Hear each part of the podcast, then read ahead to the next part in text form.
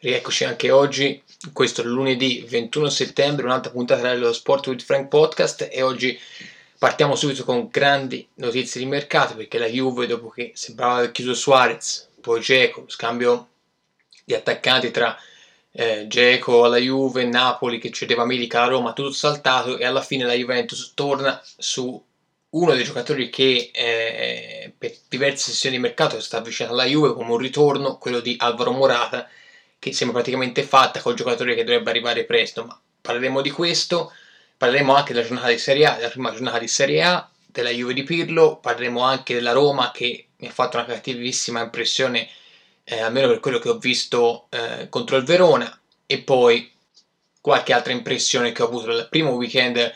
della Serie A 2021. Quindi partiamo subito, come al solito tantissime cose di cui parlare. Prima di tutto però mi raccomando, se ascoltate su Apple Podcast lasciate una review e un rating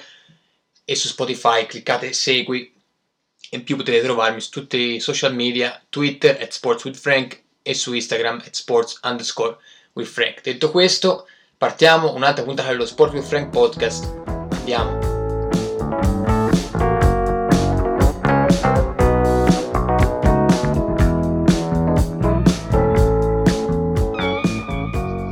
Eccoci qua, apriamo subito con la notizia del giorno che è quasi, diciamo,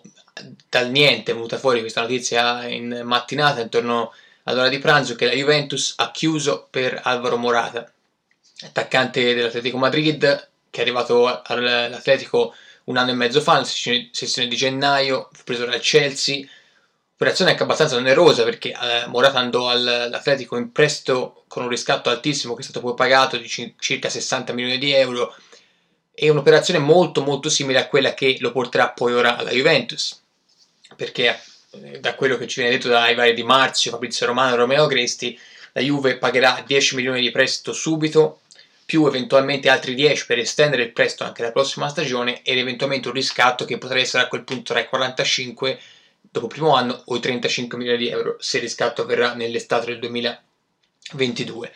Economicamente un'operazione ottima perché sicuramente avendo anche un diritto, non un obbligo di riscatto, la Juve può prendere un giocatore comunque di livello internazionale,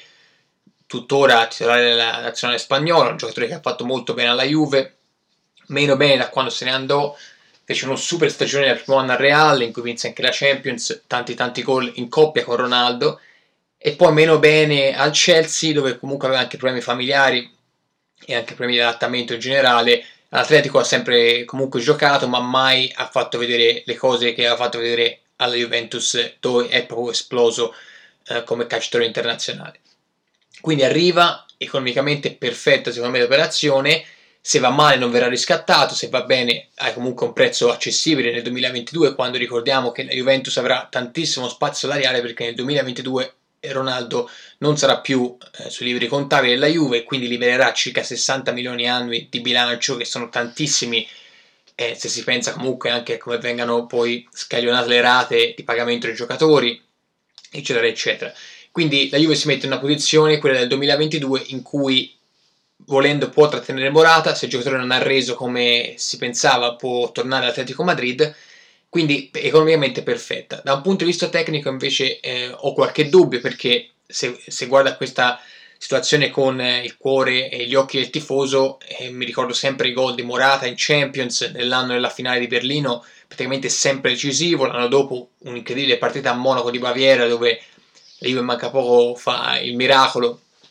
e riuscì, praticamente per 30 secondi non riuscì a passare il turno e quella partita lì Morata in una Juve che aveva tantissimi infortunati fece il diavolo a 4 con la difesa del, del, del Bayern e il simbolo di quella partita fu il gol di quadrato che derivò praticamente da una sgaloppata di eh, Morata che partì dalla sua area arrivò dall'altra parte. Quindi il tifoso ricorderà sempre Morata per le emozioni veramente indescrivibili che ci ha dato. Però poi se si guarda dal punto di vista tecnico viene da pensare perché la Juventus in questi giorni ha trattato prima Suarez e poi Geco si parlava anche di Giroud tre attaccanti che hanno poco a che fare con Morata. Suarez di questi tre era quello comunque diverso, nel senso che era un attaccante meno fisico e più eh, comunque che punta su altre caratteristiche, un giocatore che punta tanto sulla sua rapidità nel momento in cui c'è da eh, arrivare al tiro, giocatore non mobilissimo nel senso che non è un giocatore veloce ormai eh, nel lungo, però un attaccante d'area di rigore, una, un rapace di quelli da palla a terra, mentre Geco e Giroud sono due attaccanti che vengono presi con l'idea principale di tenere alta la squadra, ricevere il pallone anche sparare alla porta e essere in grado magari anche di innescare i compagni tra tutti alla Juve di questo momento i vari Ronaldo, Dybala e Kuluseschi. Morata invece è un attaccante che praticamente fa un gioco completamente opposto a quello che poteva essere un Geco. Morata è un attaccante che va tantissimo alla profondità perché è un attaccante veloce, anche sul lungo, palla al piede soprattutto, è un attaccante che riesce eh, con le progressioni, eh, anche con comunque un fisico eh, abbastanza eh, potente, a, a, creare poi occasioni da gol in ripartenza. Quindi un attaccante che è proprio il prototipo dell'attaccante da contropiede. La Juve che si è vista, di cui si parlerà anche nella seconda parte del podcast, contro la Samp, ammette l'idea di una squadra che ha più bisogno di un Morata piuttosto che di un Geco. Ora, questo può essere dato dal fatto che, mancando una prima punta, il gioco espresso dalla squadra fosse diverso, che quindi Pirlo, sapendo della mancanza della prima punta, ha interpretato la partita in maniera completamente opposta a quella che sarebbe la sua idea di calcio. Però, se guardiamo la partita con la Samp, un attaccante come Morata avrebbe fatto... Eh, molto bene, almeno a mio avviso, perché sono viste tante ripartenze da Juve che comunque controlla il gioco, ma cerca tanto la verticalizzazione, soprattutto con Bonucci, che è tornato un po' a fare quello che eh, gli è sempre riuscito meglio da, da, da sempre, da primi anni di Conte e poi con Allegri, cioè la verticalizzazione, praticamente facendo molto da regista arretrato. In un contesto del genere, un giocatore come Morata che può buttarsi nello spazio e creare anche corridoi per gli altri attaccanti sarebbe stato perfetto. Mentre con un Geco si andava a un gioco un po' opposto, quindi palla lunga ma non verso la profondità, cercando poi di salire e creare l'azione di gioco quando poi le linee erano più alte. Quindi c'è da capire se questo è stato soltanto un, eh, un espediente tattico di Pirlo sapendo della mancanza della punta oppure se eh, sarà l'idea di gioco effettiva. Se questa sarà l'idea di gioco effettiva, Morata può essere un ottimo acquisto. Io credo comunque che Dybala continuerà a fare l'attaccante titolare insieme a Ronaldo e se questo è Kuluseschi non penso che Pirlo penserà minimamente a toglierlo dal campo perché è un giocatore che ha fisico, ha rapidità, ha tocco di palla, ha visione, ha tutto. C'è da capire se potrà mantenere le promesse un po' più avanti, però è un giocatore che ha fatto delle tante belle cose e se questo è adesso non credo che uscirà dalla formazione titolare della Juventus sicuramente nel breve periodo. Quindi Morata viene e per come la vedo io partirà nelle gerarchie come la terza punta, diciamo. Sempre partendo dal presupposto che Pirlo continuerà con questo 3-4-1-2 in fase offensiva. Quindi Morata viene, paragonandolo a Suarez, è chiaro che un giocatore come Morata può stare in panchina, mentre uno come Suarez nel momento in cui lo vai a prendere, diciamo, arriva già con i gradi da titolare. Questo penso sia scontato e giusto anche così, perché comunque è un attaccante che quando poi sarà tutto finito per lui si vedrà eh, dove si andrà a mettere nei ranking dei migliori attaccanti di sempre, ma sicuramente un attaccante che quando arriva de- ha la richiesta di partiti titolari. Mentre Morata può giocarsi il posto, se sarà lui l'attaccante che più si adatta a quello che vuole fare la squadra, giocherà lui, se, se al contrario sarà Di Balla, giocherà Di Balla, ma io non penso che Morata arrivi con l'idea di essere titolare fisso di questa squadra. È un giocatore comunque che ha fatto molto bene alla panchina anche a tempi della Juve, tante volte era subentrato riuscì a fare bene. E quindi vediamo, vediamo come si adatterà, però sicuramente la Juve ha fatto un'ottima operazione economicamente parlando e dal punto di vista tecnico bisogna vedere. E certo è che Suarez sulla carta è un attaccante migliore, Geco conosceva molto di più la Serie A rispetto a Morata perché ci ha giocato di più, un giocatore completamente diverso e quindi tecnicamente la scelta potrà essere valutata soltanto alla fine. Quindi bisognerà vedere se Moraz si adatterà bene a questo gioco oppure no. Eh, perché sulla carta tante cose possono sembrare altre, poi bisogna sempre vedere il campo. Quindi, come detto, da tifoso sono contentissimo di questo ritorno, eh, però dovrà essere valutato poi più avanti per capire se la Juve ha fatto un'operazione ottima eh, anche dal punto di vista tecnico. Cioè, mi aspetto comunque che non sia l'ultima di questo mercato. Penso che un ritorno di Mose Kin sia, diciamo, vicinissimo. Potrebbe essere una di quelle operazioni da ultimo giorno di mercato, ma eh, penso che se non è già fatta ci manchi veramente poco. Eh, ottimo colpo anche perché ti permette di inserirlo in lista Champions senza occupare uno slot, essendo lui prodotto del settore giovanile della Juve e poi credo che la Juventus abbia il dovere di fare un esterno perché Quadrado e Alexandro sono in questo momento gli unici due esterni effettivi eh, a disposizione, non conto De Sciglio che io penso sia completamente fuori dal progetto, come dimostrato anche ieri sera con Sao preferito un giocatore della, dell'Under 23, quindi io credo che la Juventus da qui alla fine del mercato punterà al ritorno di Mose Ken come quarta punta e a un esterno che io spero sia Robin Gossen, ma bisogna vedere le richieste comunque economiche dell'Atalanta. Eccoci ora a parlare di Serie A, calcio giocato. Come detto poco fa, la Juve eh, ha vinto la sua partita contro la Samp. Ne avevo parlato venerdì, eh, scusate, sabato, di come pensassi non, non, fosse una partita facile e non lo è stata per gran parte dei 90 minuti. La Sampdoria è partita molto male a mio avviso, nel primo tempo non ha fatto praticamente niente, non si è resa mai pericolosa, una squadra senza grinta, come detto anche da Ranieri, che da grand'uomo qual è eh, non, non si è stato a lamentare di niente, ma anzi detto che la sua squadra poteva per, prenderne 6 e non ci sarebbe stato niente di sbagliato. E questo è vero per quanto riguarda il primo tempo, mentre nel secondo tempo, nonostante la Juve abbia segnato due dei tre gol nel secondo tempo, io credo che la Sampdoria nella ripresa abbia fatto molto molto meglio. Ha buttato dentro Quagliarella, che chiaramente è un giocatore di qualità superiore al resto della rosa, nonostante l'età, e si è visto subito. Ramirez, altro giocatore tecnicamente due o tre spanne sopra il resto della competizione lì nella Samp, e si sono visti subito i frutti. La Juve è un po' calata a metà del secondo tempo e poi ha avuto un'ottima ripresa verso il finale quando poi con Bonucci e eventualmente con Ronaldo che ci ha provato 10 volte e finalmente è riuscito a segnare ha portato a casa un 3-0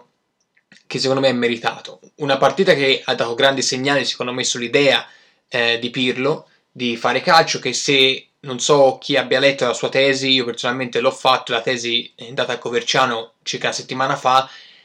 in cui praticamente si poteva vedere pezzo per pezzo quello che poi è stato eh, l'interpretazione in campo della squadra. Quindi è press- pressing alto per recuperare palla velocemente,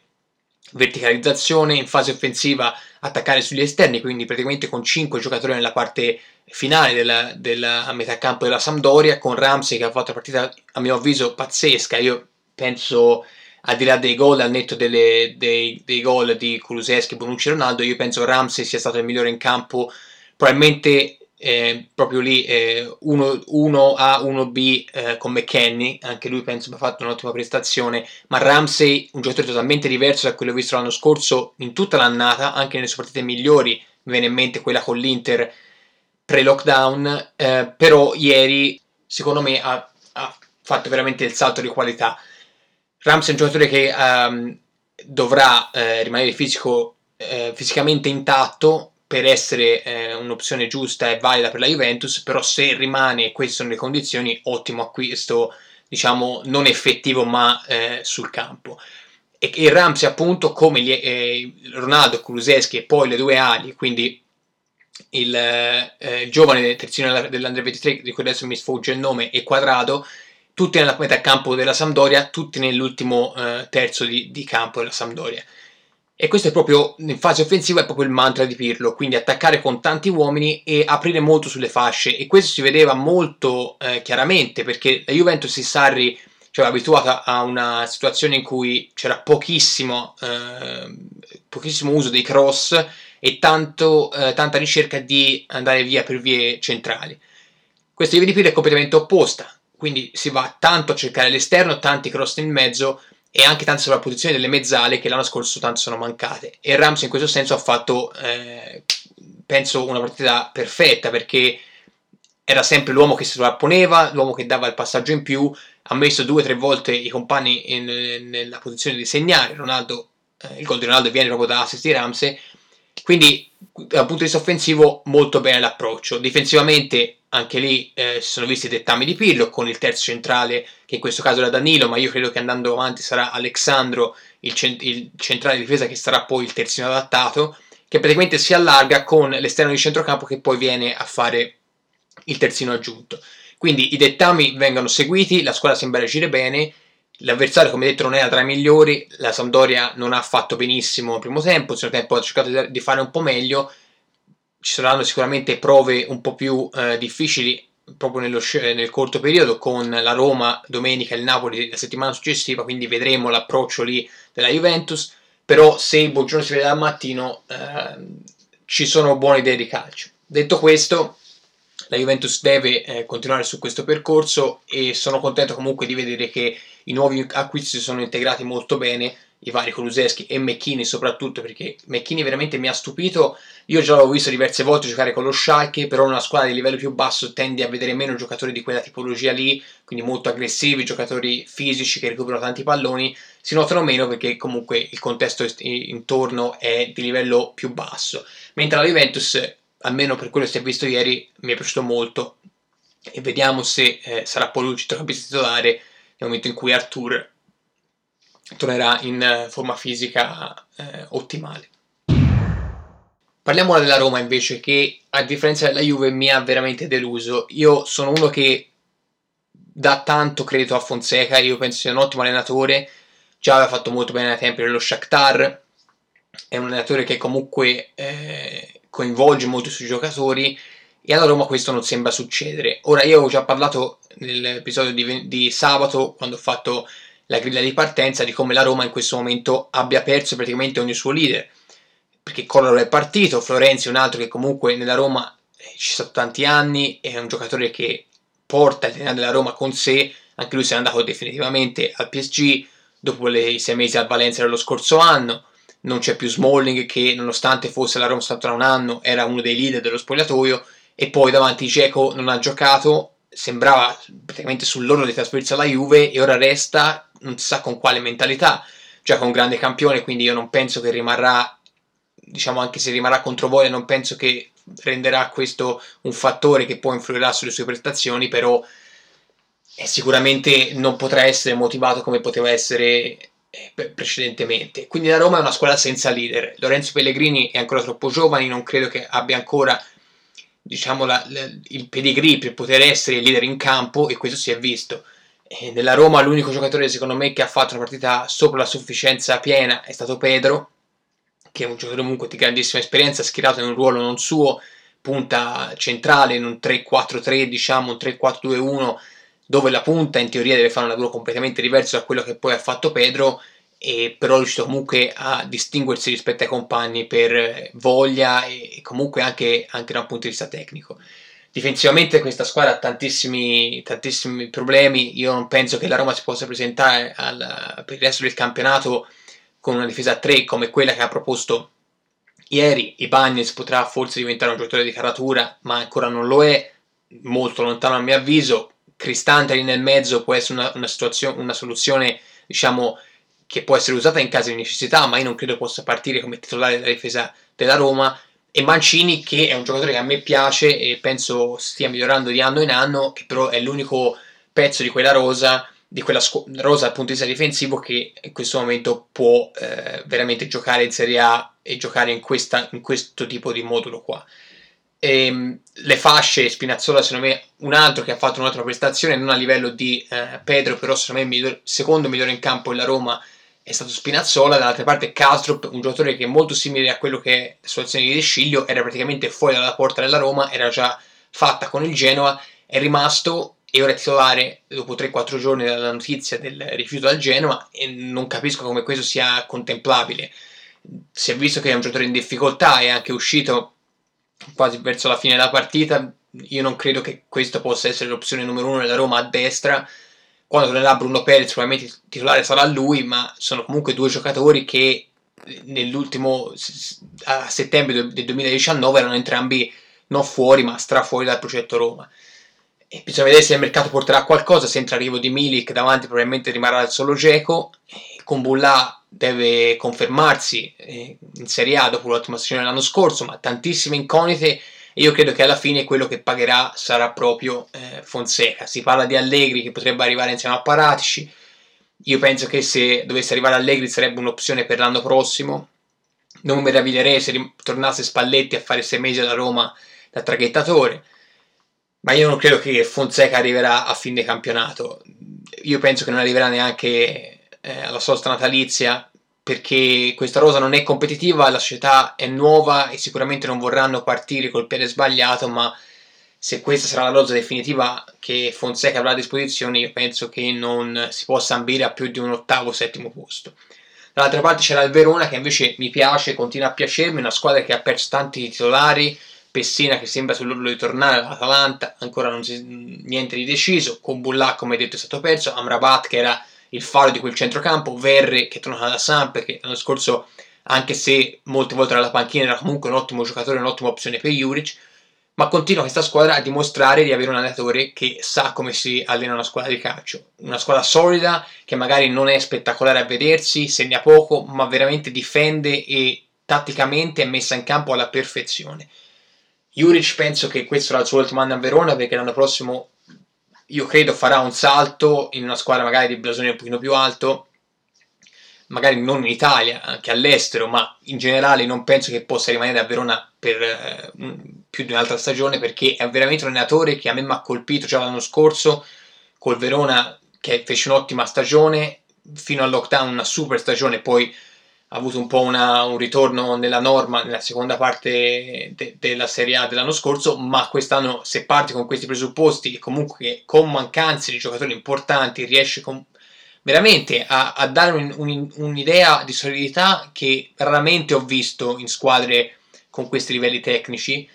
e credo che si meriti senz'altro di essere preso in considerazione da, eh, da squadre che possono permettersi di fare un campionato diverso. Penso che Verona non avrà problemi a, assolutamente a salvarsi se riescono poi a portare qualche giocatore in questi ultimi giorni di mercato, anche magari con un po' di esperienza, hanno perso anche Pazzini che non era certo titolare di questa squadra, però comunque è un giocatore che nello spogliatoio fa la differenza. Io penso che Verona cercherà di prendere qualche giocatore di questo tipo. Si parlava del ritorno di Salcido, che è un attaccante giovane, attaccante dell'Inter, che fece molto bene in primavera. E a Verona è stato un comprimario, però comunque un'altra opzione per Juric. E io credo che il Verona lo debba al suo allenatore che è rimasto, nonostante comunque potesse andarsene questa, eh, in questo in questa diciamo fascia tra la fine dell'ultimo campionato e quello attuale, quindi questo mese e mezzo, è rimasto ha dato fiducia alla società. Io credo che lo debbano ripagare comunque con qualche acquisto mirato che dia a Verona proprio la, la certezza e la sicurezza di potersi salvare con tranquillità. Quindi complimenti a Juric, un po' meno alla Roma che non è una bella situazione, vediamo come si comporterà settimana prossima con la Juve, una partita comunque che è di livello alto, vedremo se i giocatori riusciranno a, a darsi anche motivazioni loro stessi e il ritorno di Geco magari con un po' il dente avvelenato da questa situazione di mancato trasferimento alla Juve magari può dare quella spinta in più però per quello che ho visto sabato veramente una squadra che in questo momento ha tantissime difficoltà e ha bisogno di tanti tanti rinforzi e di, di fare qualcosa sul mercato il prima possibile per non avere una stagione non deludente di più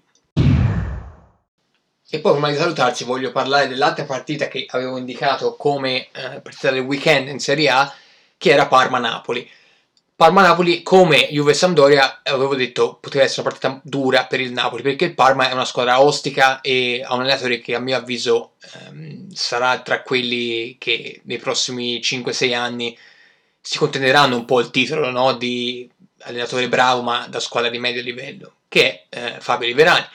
e si è confermata un po' la mia, la mia, idea col fatto che il Napoli fino all'ingresso di Ossimen non è riuscita a, um, a, far male a questo Parma che comunque ha anche avuto qualche occasione una squadra a cui mancava Gervinio che da un punto di vista tecnico è il giocatore che fa fare un po' il salto di qualità all'attacco del Parma.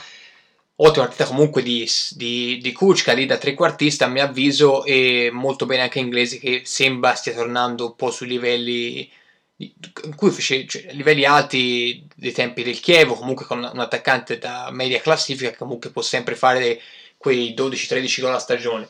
Napoli però, eh, come dissi anche eh, sabato, ha bisogno di questo eh, ragazzo Ossimen. Eh, io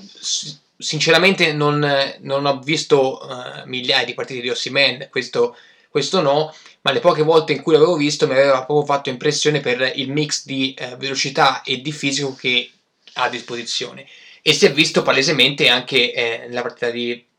di ieri, dove eh, nel momento in cui è entrato il Napoli ha aggiunto quella fisicità davanti che con Mertens chiaramente manca, eh, a discapito di magari altre caratteristiche che il belga ha superiori a Osimen, però comunque il Napoli aveva bisogno di un tipo di giocatore in quel modo lì per sbloccare la partita. E così è stato, è entrato lui, il Napoli ha segnato due gol, ma soprattutto mi dà l'idea c'è veramente un giocatore che è in continuo movimento, cioè è un giocatore che ti dà sempre l'idea di poter andare alla conclusione, un giocatore che può servire eh, palla, palla sui piedi oppure magari un lancio lungo e poi soprattutto permette al Napoli di cambiare anche eh, assetto di gioco. Il Napoli praticamente con l'ingresso di Osimen ha cambiato da un 4-3-3 che è classico modulo di Gattuso, di Sarri ma anche di Ancelotti prima di loro, in mezzo ai due scusate, a un 4-2-3-1 che con questi giocatori qua secondo me è il modulo perfetto per il Napoli perché è un modulo che permette innanzitutto di sfruttare al meglio i due mediani perché io penso che nei mediani del Napoli sia Fabian Ruiz che Demme giochino meglio a due eh, davanti alla difesa eh, e poi Zelinski che è un giocatore che secondo me è di livello superiore al resto del centrocampo del Napoli che comunque si può adattare bene a entrambe le fasi di gioco e può volendo anche giocare da trequartista cosa che può fare poi anche Fabian Ruiz in più dà più ampiezza al gioco della squadra perché portando su il trequartista occupi meglio lo spazio centrale e quindi rendi più facile anche poi agli esterni eh, di trovarsi magari nell'uno contro uno e in situazioni di eh, vantaggio numerico in generale. Quindi Osimene non solo eh, dà grandi apporti, eh, un grande apporto sul campo in generale, ma poi permette anche a Gattuso di avere questa opzione tattica che secondo me non sarà eh, magari il modo di partenza per i primi per il primo mese, mese e mezzo di Serie A, ma io penso che eventualmente, soprattutto in Europa, diventerà la formazione che Gattuso utilizzerà di più. Detto questo, eh, il Napoli si conferma quello che pensavo, c'è una squadra solida che comunque con Gattuso ha acquisito anche solidità difensiva, fa ruotare tanti, tanti giocatori, giocava Isai invece di Mario Rui ieri, comunque ha una rosa che gli permette anche di fare rotazioni con giocatori di livelli medio-alti. A centrocampo però è dove manca un ricambio, l'unico centrocampista a disposizione ieri era Lobotka, quindi o si va a investire sul, uh, su un altro centrocampista se l'idea è rimanere a 3, eh, mediana a 3, oppure io penso invece che si punterà su questo 4-2-3-1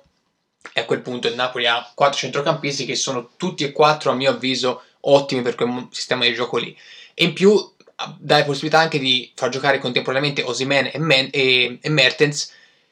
e io sono sempre stato all'idea che in una squadra di calcio più possibilità hai di far giocare giocatori di qualità e meglio è. E questo è quello che succederebbe al Napoli col 4-2-3-1, perché altrimenti uno tra Mertens e Osimhen dovrebbe stare a sedere e quindi io credo che Gattuso eventualmente preferisca perdere un po' di sostanza, eh, magari lasciando a sedere uno come Fabian Ruiz, piuttosto che eh, sacrificare una delle due punte. E più avendo Petania in panca secondo me è anche un ottimo ricambio per quel sistema di gioco lì perché tiene tanto la palla sta su da solo che il modulo che ha sempre preferito Petania come giocatore quindi anche per le caratteristiche del resto della rosa questa è secondo me la via eh, giusta per Gattuso. Mentre il Parma mi è piaciuto però penso che abbia bisogno di qualche innesto, magari un centrocampista potrebbe far comodo, davanti c'è da capire quale sarà il modulo. Se l'idea è il 4-3-1-2, ehm, forse Gervini potrebbe essere un po' fuori, fuori, dal suo habitat naturale, perché è un giocatore che ama partire dall'esterno, se lo accentri perde un po' di efficacia, e poi la convivenza tra Cornelius e Inglese non è facile, e quindi se questo era il modulo prediletto da Liverani, io penso che si debba andare a investire su un altro attaccante, magari più seconda punta. Detto questo, comunque il Parma è una squadra che non ha ambizioni d'Europa, almeno per quest'anno, quindi non penso avranno tanti problemi a salvarsi. Credo che il livello della rosa complessivo, soprattutto in difesa, una squadra che mi piace molto difensivamente, con giocatori magari non di nome, ma che fanno sempre la loro, come Gagliolo, Jacoponi, giocatori che chiaramente non sono nomi scintillanti, però sono veramente solidi. E poi l'esperienza di Bruno Alves, che è un giocatore che resta di livello alto nonostante comunque sia vive verso 40 anni. Vediamo cosa potrà fare Liverani, però un test provante come prima di campionato e ha retto bene per 60 minuti il Parma, poi è arrivato l'Uragano Simen che io credo sarà la rivelazione di questo campionato di Serie A. Eccoci qua, anche oggi arriviamo alla fine di questa puntata, la puntata in cui si parlava di mercato, di tattica, di giocatori nuovi, un po' di tutto come al solito, qui si varia da, da un topic all'altro e più si va avanti più ci saranno cose da parlare. Non, eh, non, vedo l'ora di parlare con voi dell'Inter perché come ho detto precedentemente penso sia la variante Juve quest'anno e no, veramente sono curioso di vedere con i nuovi acquisti con Vidal che è arrivato oggi a Milano. Anzi ieri sera a Milano ho già fatto le visite con Kolarov, con Hakimi. Sono curioso di vedere cosa farà Conte e, e poi voglio vedere Atalanta e Lazio se si riescono a confermare eh, sui livelli dell'anno scorso oppure no. Quindi settimana prossima già ci saranno più spunti e più cose di cui parlare. Torneranno, tornerà anche la Fire Triple per chi ascoltava questo podcast anche in inglese saprà cos'è. Cercherò di fare un rebranding, vediamo come, cosa mi viene fuori. Però comunque torneranno anche le prediction per il weekend. Detto questo, ci salutiamo qua. Ci sentiamo venerdì per eh, il classico pre-weekend eh, show. Questo era lo Sport with Frank Podcast. Io sono Francesco. Alla prossima.